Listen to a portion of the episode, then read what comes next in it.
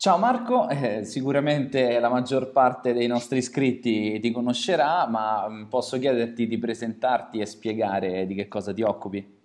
Ok, grazie Enrico, saluto a tutti, sono Marco De Veglia e sono stato un po' chiamato il papà del brand positioning in Italia, nel senso che sono stato il primo a portare questo concetto fondamentale per il marketing in Italia. Dopo magari avremo modo di spiegare che cos'è, ma di fatto in grande sintesi il brand positioning, io faccio consulenza sul brand positioning alle aziende, tipicamente per lo più piccole e medie aziende italiane, proprio con attività di consulenza uno a uno, fatta su Skype. E comunque che cosa faccio? Il brand positioning è un concetto, una strategia che aiuta l'imprenditore a evitare di buttare via soldi, in attività di marketing che non funzionano. Perché? Perché ti dice cosa devi comunicare per essere competitivo nei confronti dei concorrenti, perché sei diverso dai concorrenti. Quindi il concetto del posizionamento, ovvero mettere la tua marca, posizionare la tua marca in una posizione leader, unica, diversa nella mente dei tuoi potenziali clienti. Questo è il lavoro che si fa con il position. Quindi io ho iniziato questa cosa qua già alla fine degli anni 90 in Italia e me ne sono occupato come consulente, me ne sono occupato in agenzie di pubblicità, me ne sono occupato anche come imprenditore, posizionando un'azienda di cui ero socio, e alcuni anni fa ho creato il primo corso di riferimento che spiega concretamente come fare, che si chiama Brand Facile, che si spiega concretamente come fare appunto il tuo brand positioning in maniera procedurale, step by step. Poi 2 anni fa ho scritto anche il primo libro italiano sul brand positioning, che si chiama Zero Concorrenti. Dico italiano perché è specificamente pensato per il tessuto imprenditoriale italiano, quindi è una cosa che spiega alle piccole imprese come farlo. Ci sono anche alcuni casi studio concreti della mia esperienza di piccole imprese che hanno utilizzato il brand positioning, che potrebbe essere, magari dopo ne parliamo, ma tipicamente è una cosa che si pensava veniva usata da grandi aziende, da grandi marche che creano le grandi brand che posizionamento. In realtà sono totalmente convinto e ho le prove che il positioning sia utilizzabile sostanzialmente da tutte le aziende, e anzi le aziende più piccole hanno assoluta necessità di pensare in termini di brand positioning, perché non possono fare marketing così alla cieca. Il brand positioning aiuta appunto a evitare di buttare via soldi sul marketing prima di decidere che cosa dire. Quindi ti aiuto a decidere cosa dire, il position e io, che ti aiuto eventualmente come consulente, ti aiutiamo a trovare che cosa dire. Poi quando sai cosa dire e sia competitivo, che sia efficacemente competitivo rispetto ai concorrenti, allora puoi investire in funnel, puoi investire in lead generation, puoi investire in pubblicità operativa, pratica, dare il marketing, quello che vuoi. Ma se dici una cosa che non segue i principi del brand positioning, quindi non ti differenzia dai concorrenti, secondo me stai buttando tempo e denaro, e una piccola azienda deve evitare di buttare via tempo e denaro. Ecco perché secondo me questa è stata un po' la mia idea, diciamo nuova, perché a livello anche mondiale io mi sono confrontato con l'inventore del brand positioning, Jack Trout. Sono stato l'ultimo a intervistarlo prima che morisse, appunto, perché nel 2017. Diciamo, la mia idea è, secondo me, le piccole imprese, per le piccole imprese è ancora più importante che per le grandi, che hanno soldi da buttare via, fondamentalmente, capire e applicare il brand positioning. Questa è un po' la mia missione, se vogliamo, è quello che sto facendo. Io vivo negli Stati Uniti, a Miami Beach precisamente, però di fatto lavoro per gran parte dei miei clienti con aziende italiane direttamente via Skype, come stiamo facendo adesso, insomma, quindi proprio facendo anche consulenze one-on-one alle aziende. Questo è un po' questo, sì, che sono. il franchisor, il futuro franchisor del progetto rating è appunto una piccola attività, e quindi è per questo che ho scelto di intervistarti, proprio per questa tua grande esperienza nel calare queste informazioni che magari sembrano utili appunto soltanto a grandi realtà, che invece grandi aziende, invece no. E quindi, cioè, nel dettaglio, che cos'è questo brand positioning? Giusto per capire bene io perché come futuro franchisor devo utilizzare questo brand positioning un po' come se fosse la stella polare di tutto il mio marketing. Questo è quello che ho capito da questa prima parte. No? Diciamo, io lo chiamo il fondamento, tu lo chiami la stella polare, ma il concetto è lo stesso. Anzi, è interessante, la stella polare lo chiamo anche il GPS, perché ti dice dove. Esatto. Guarda, è molto semplice. Il posizionamento è un modello mentale che cerca di spiegare, e spiega piuttosto bene, come il potenziale cliente decide di comprare, sceglie una marca da comprare piuttosto che un'altra. Il concetto chiave delle scelte che abbiamo è quello della differenziazione. Cioè, io scelgo qualcosa. Se ho due opzioni o più opzioni, cerco di capire se sono simili o diverse. Se sono simili, se due marche, due aziende dicono le stesse cose, abbiamo un problema. Allora sceglierò quella che conosco di più, da più tempo, quella che ha il prezzo più basso, perché non ho motivazione. Ma se ho due aziende che dicono due cose diverse, per me sono diverse, e grazie al brand positioning, quella che una si è differenziata in maniera da rendersi più interessante per me, ecco, questa è la strategia: capire cosa dicono i concorrenti, cercare di capire cosa nella testa del tuo potenziale cliente c'è rispetto ai concorrenti, anche se non ci sia niente, eh. Molto spesso su mercati piccoli e locali ci sono concorrenti, ma non ci sono concorrenti nella mente. Certo. Allora ecco che appena tu usi le strategie del brand positioning, quindi posizionamento nella mente, positioning vuol dire posizionare la tua marca nella mente per una determinata promessa, una determinata categoria, che siano cose più interessanti degli altri, o addirittura che siano quelli che ti rendono visibile, perché appunto ci possono essere tanti, nei mercati piccoli, tanti attori, tante aziende che fanno le cose, ma di fatto nessuno che comunica nulla di rilevante, quindi c'è questo rumore di fondo per cui il potenziale cliente tendenzialmente sceglie il prezzo più basso. Arrivi tu con un'idea di posizionamento forte, scompigli completamente le regole del gioco, perché dici no, questo qua mi dice qualcosa di interessante, di nuovo, di diverso, e se ovviamente hai lavorato cercando di capire quali sono le cose interessanti e più forti, di fatto hai già vinto la battaglia del marketing prima ancora di fare marketing, cioè perché stai dicendo le cose giuste. Ma se anche ci sono concorrenti che già dicono qualcosa, allora il brand positioning si fa ancora più interessante, perché devi cercare di capire come differenziarti.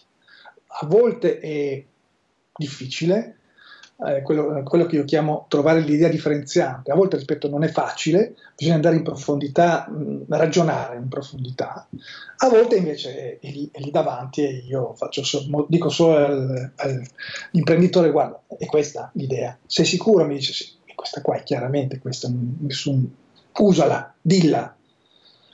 Quindi, questo in sostanza è il brand positioning. Le due variabili principali quindi sono, da una parte, il cliente, perché è una battaglia che si combatte nella mente del nostro potenziale cliente. Devi sapere che cosa c'è nella mente di quel cliente, che potrà essere un segmento di cliente, non è detto che siamo tutti italiani, ma magari un segmento. E dall'altra parte i miei concorrenti.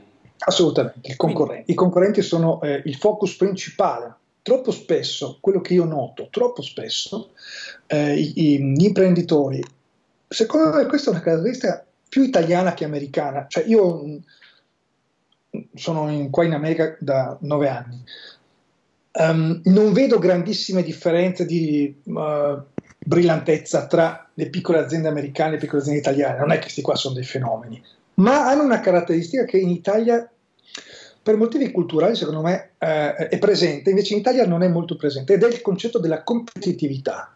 Cioè, qua veramente andare contro il concorrente è naturale.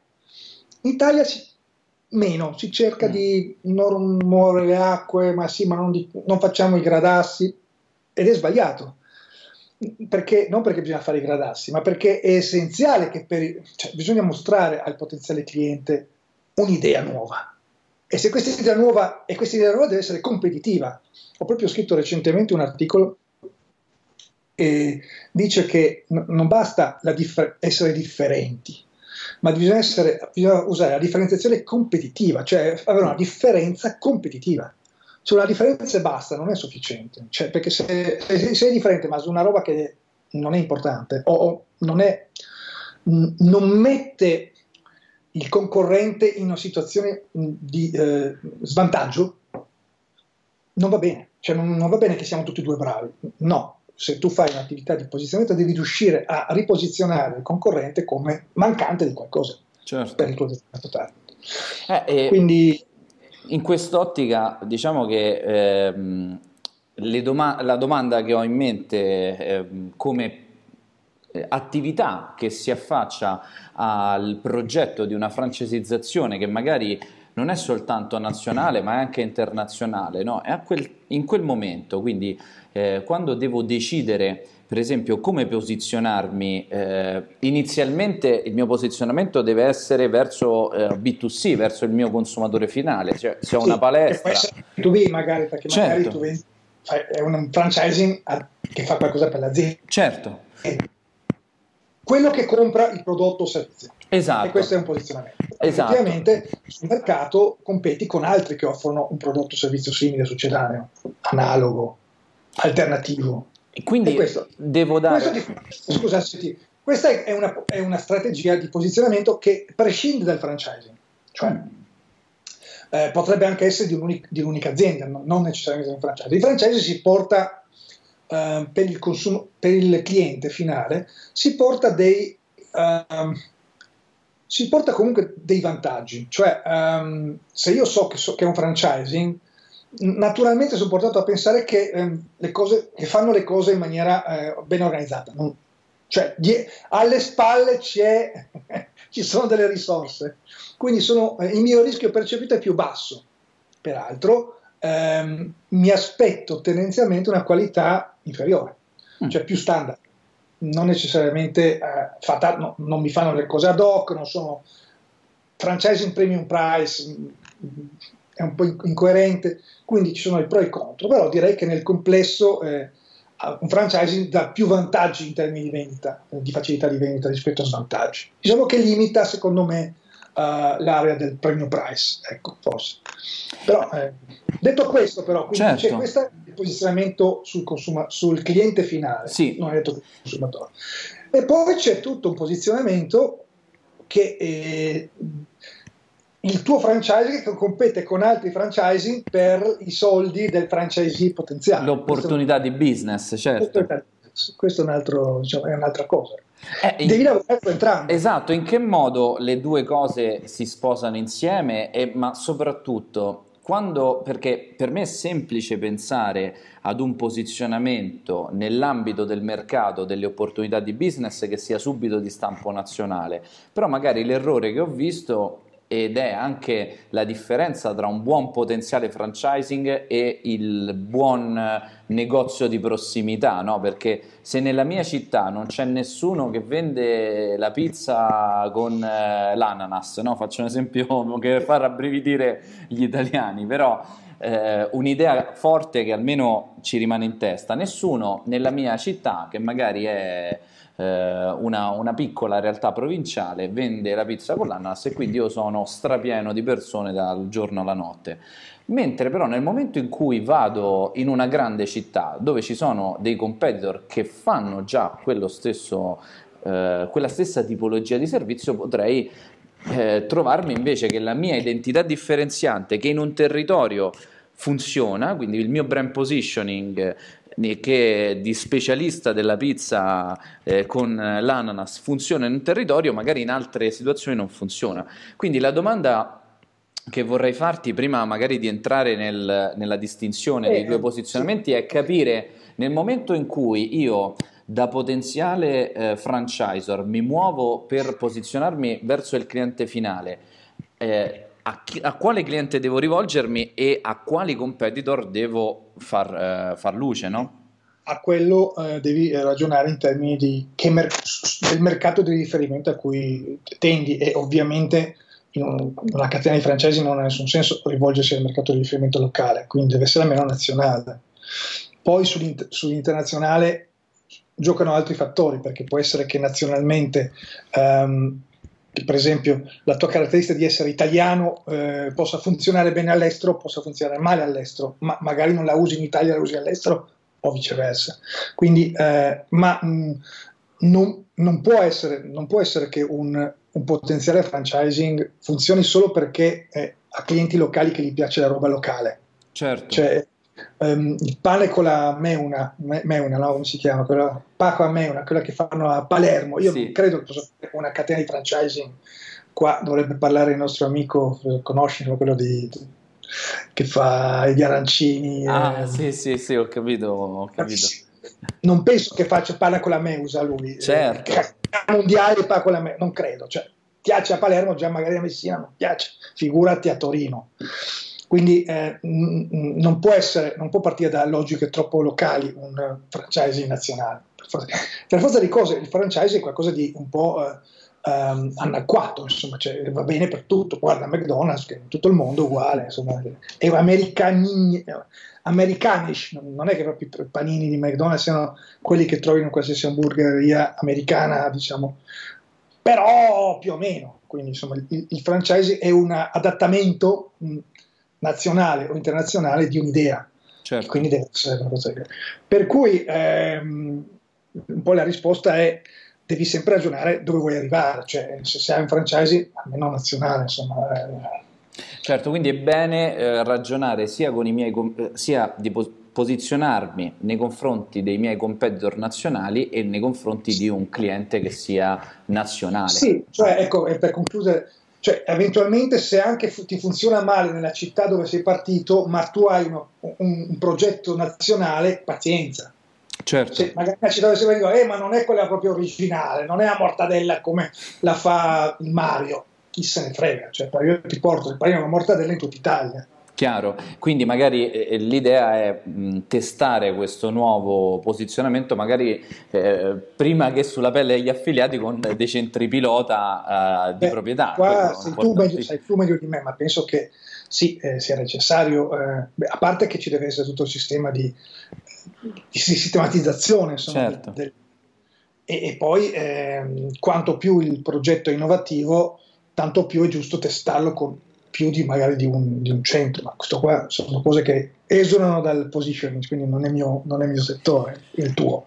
Tornando, grazie, e tornando al concetto quindi di questa doppia faccia del franchising, no? Da una parte sì. Verso il consumatore finale e dall'altra verso il mercato delle opportunità di business. Sì. Allora, in che modo influisce il posizionamento? E la domanda è: devo creare due posizionamenti oppure va bene lo stesso? Cioè, come si incastrano queste cose, Marco?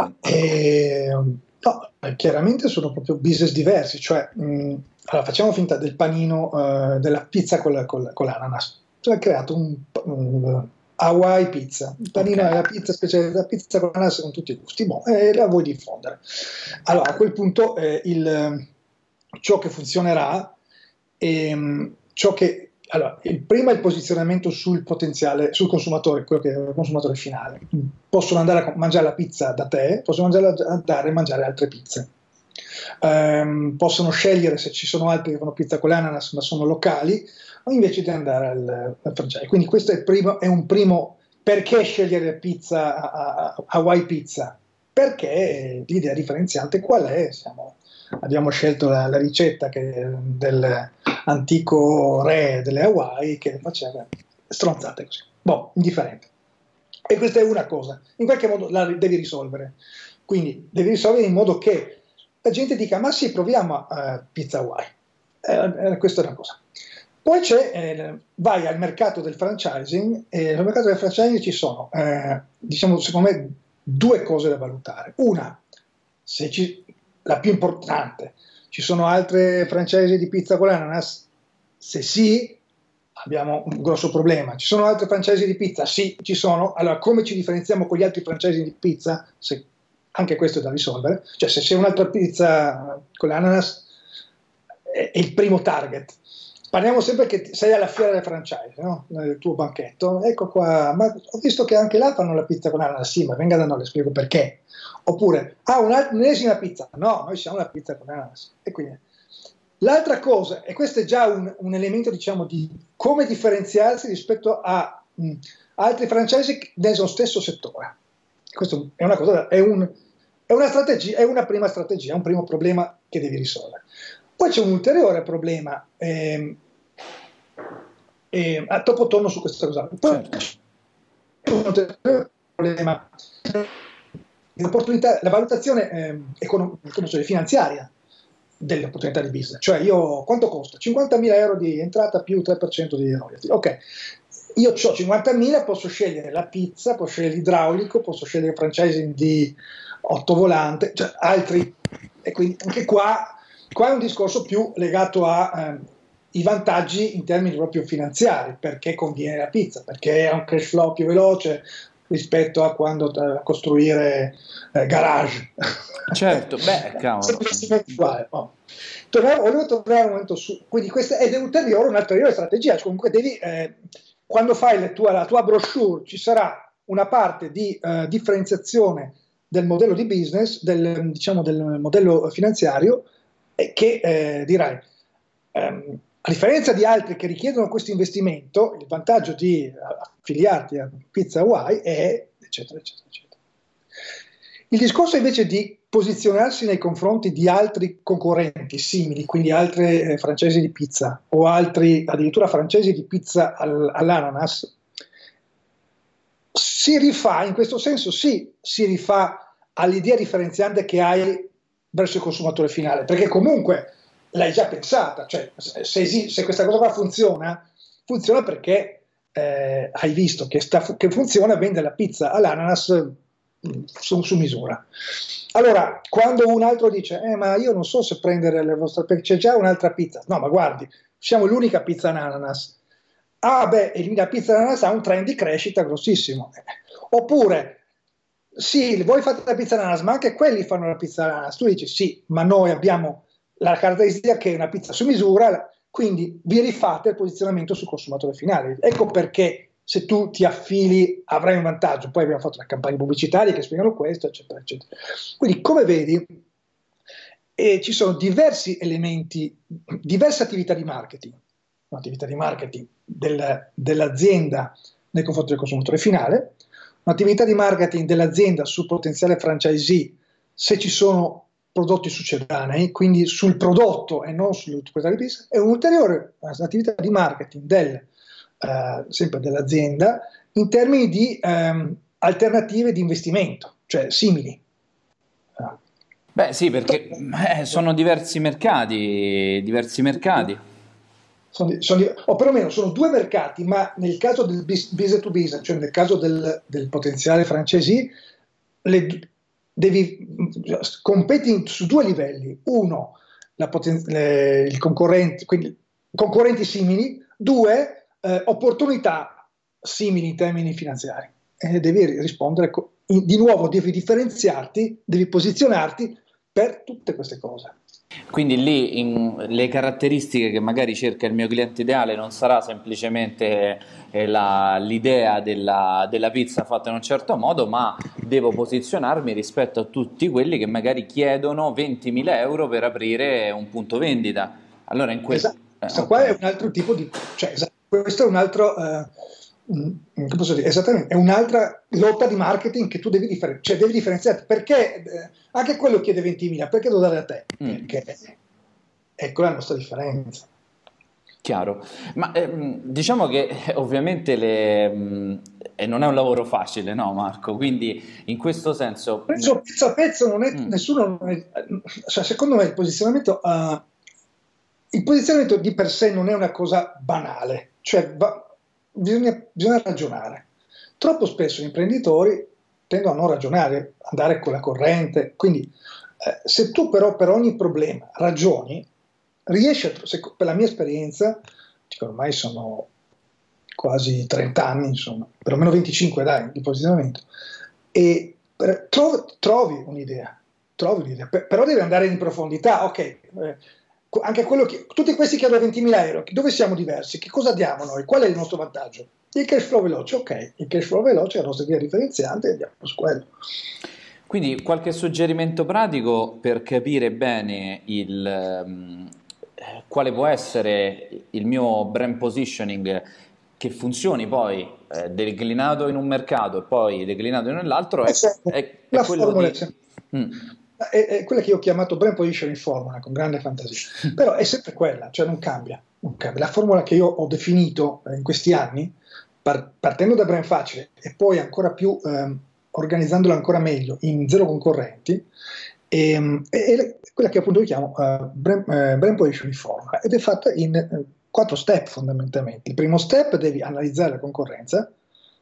In questo caso abbiamo visto tre analisi devi fare: concorrenza di potenziali clienti che vanno a mangiare la pizza, concorrenza di potenziali franchising che vendono pizza o pizza all'ananas, concorrenza potenziali francesi che richiedono più o meno gli stessi investimenti. Certo. Questi sono 3 concorrenti che devi analizzare, li devi analizzare uno dopo l'altro, prima questo, poi questo, e per ognuno trovare quindi la differenza. Quindi analizzi i concorrenti, vedi cosa c'è, cosa dicono i concorrenti, ci sono concorrenti forti che dicono delle cose forti oppure no, capisci la situazione competitiva.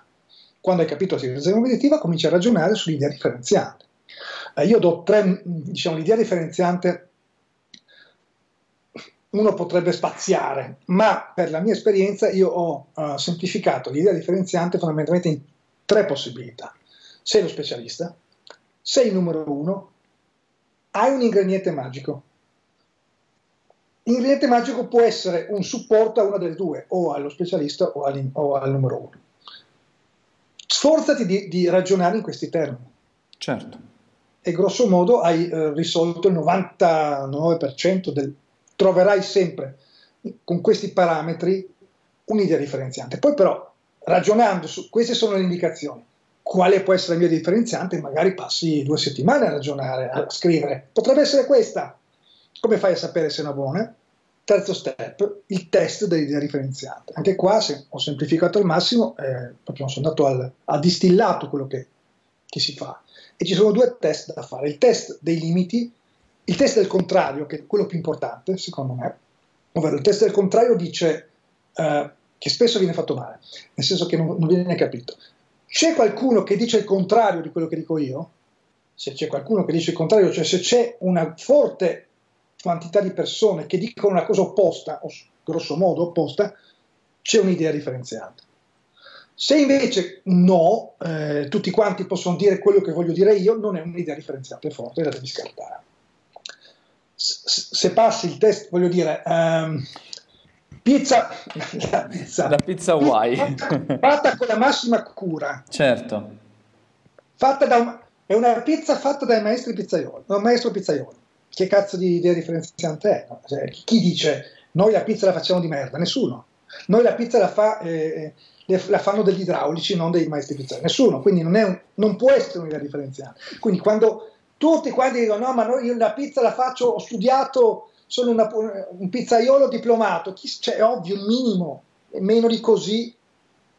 Certo, certo. Beh, poi non è vero, perché anche sulle pizze normali ci si può differenziare, no? Non siamo egiziani, siamo napoletani, però lasciamo stare, insomma, ce ne sono comunque, devi avere un sacco di gente, un sacco di potenziali di concorrenti che siano nell'altro campo, allora tu riesci ad avere il tuo campo. Ma se tutti quanti dicono sì ma anche noi possiamo fare questo, non è una differenziante. Se passi il primo test, quindi del contrario, devi valutare il test, quello che chiamo dei limiti, ovvero il test dei limiti ti rassicura che ciò che stai dicendo è verosimile e credibile, perché se è una cosa che non ha limiti, siamo i più buoni e siamo i migliori e anche costiamo meno di tutti, non ha senso. Siamo i migliori e siamo i più cari, va bene. Oppure costiamo meno di tutti, però te lo devi assemblare, Ikea, ok. Ma il migliore al minor prezzo è è un'idea del cazzo, non è un'idea differenziata. Quindi questi sono i test del contrario e il test dei limiti. Questo è il primo. Primo, analisi dei concorrenti. Secondo, trovare l'idea differenziante, cioè il concetto, la promessa che ti differenzia dai concorrenti.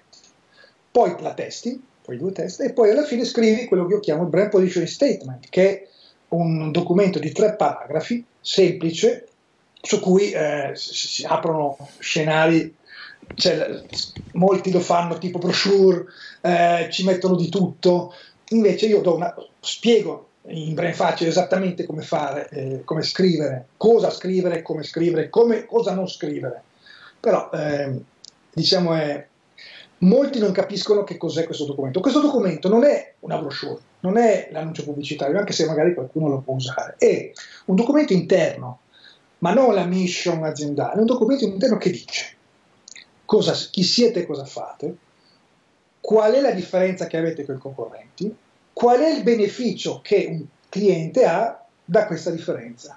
1, 2, 3.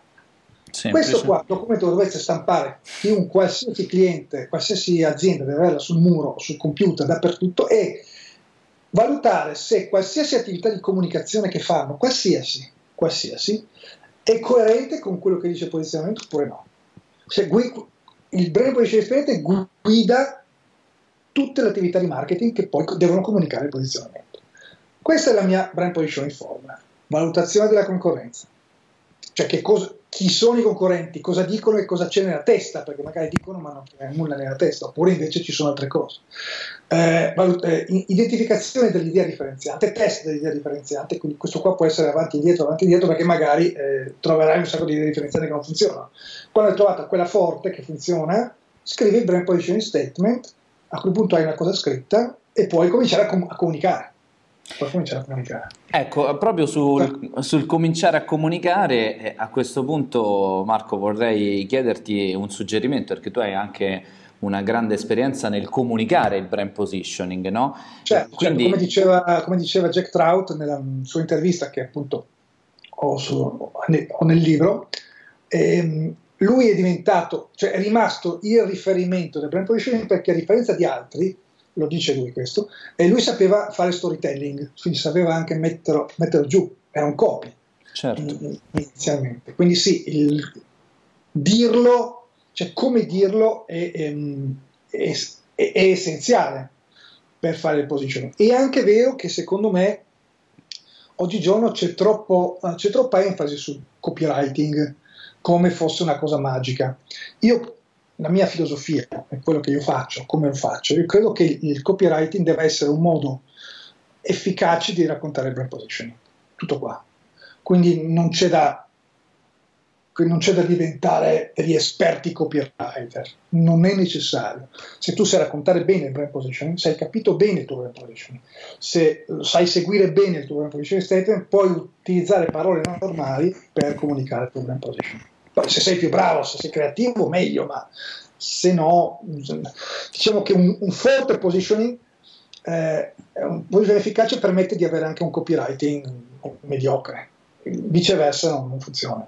Certo, quindi anche diciamo proprio all'atto pratico, una volta trovato questo positioning, quando faccio per esempio i miei post su Facebook, registro dei video, la cosa importante è ribadire sempre questo messaggio, trovare sempre nuovi agganci. Ribadire, identificare il beneficio, ma magari ci sarà più di uno, 2 o 3 benefici, ripeterli, ribadire il posizionamento, eventualmente comunicare elementi che riposizionino come mancanti i concorrenti, quello che io chiamo dare calci nei coglioni col sorriso ai concorrenti.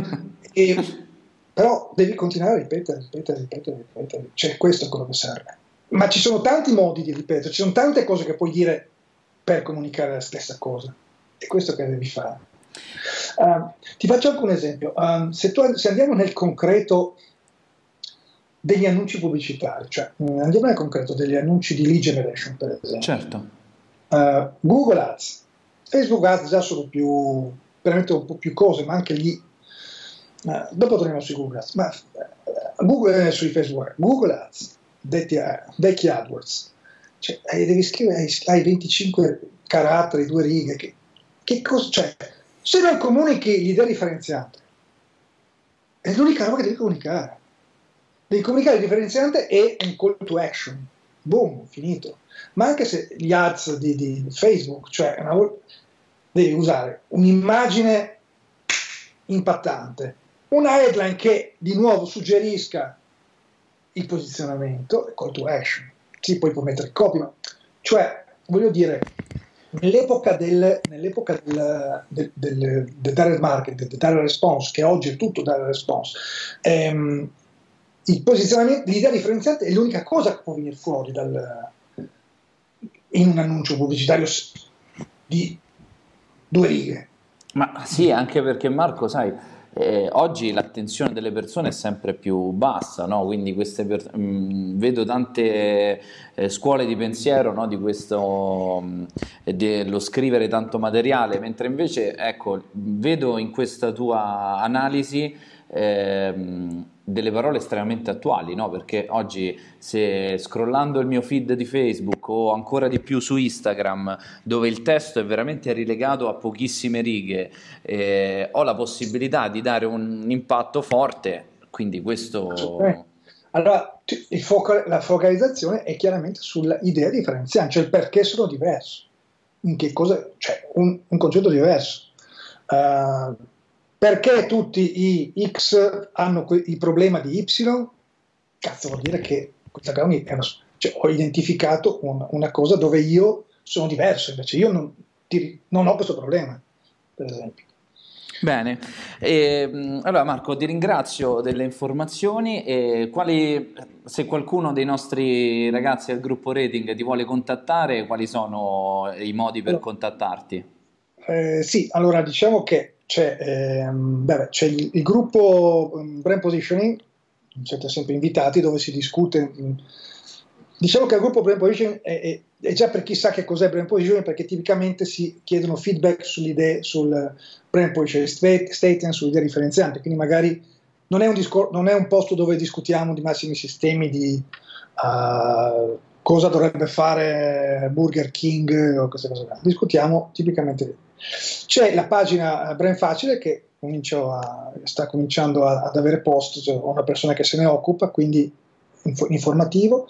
C'è un blog su brandfacile.com/articoli, dove ci sono gli articoli, e chiaramente c'è Brand Facile. Brand Facile, il mio corso è un corso online, step by step, che ti spiega tutte queste, concretamente ti porta passo per passo tutte queste cose, come farle, e ti porta da zero a definire il tuo brand position statement. Ti spiego poi cose in più, anche un po' operative, come mettere in pratica, come dire le cose, come creare il brand name, insomma, Brand Facile, come creare una brand in modo facile. C'è il tuo libro anche, Marco? C'è anche il tuo libro? C'è il mio libro, Zero Concorrenti, sì. C'è il mio libro che trovate su Amazon. No, credo che si trovi anche in libreria, francamente. Adesso non so più che ristampa sia, credo che sia ottava, la nona. Siamo sulle 10.000 copie ormai vendute in un anno e mezzo. Per un libro così di nicchia è sicuramente un gran successo. Su Brand Facile, magari studiamo, Enrico, magari un'offerta per gli iscritti al gruppo Rating, molto volentieri.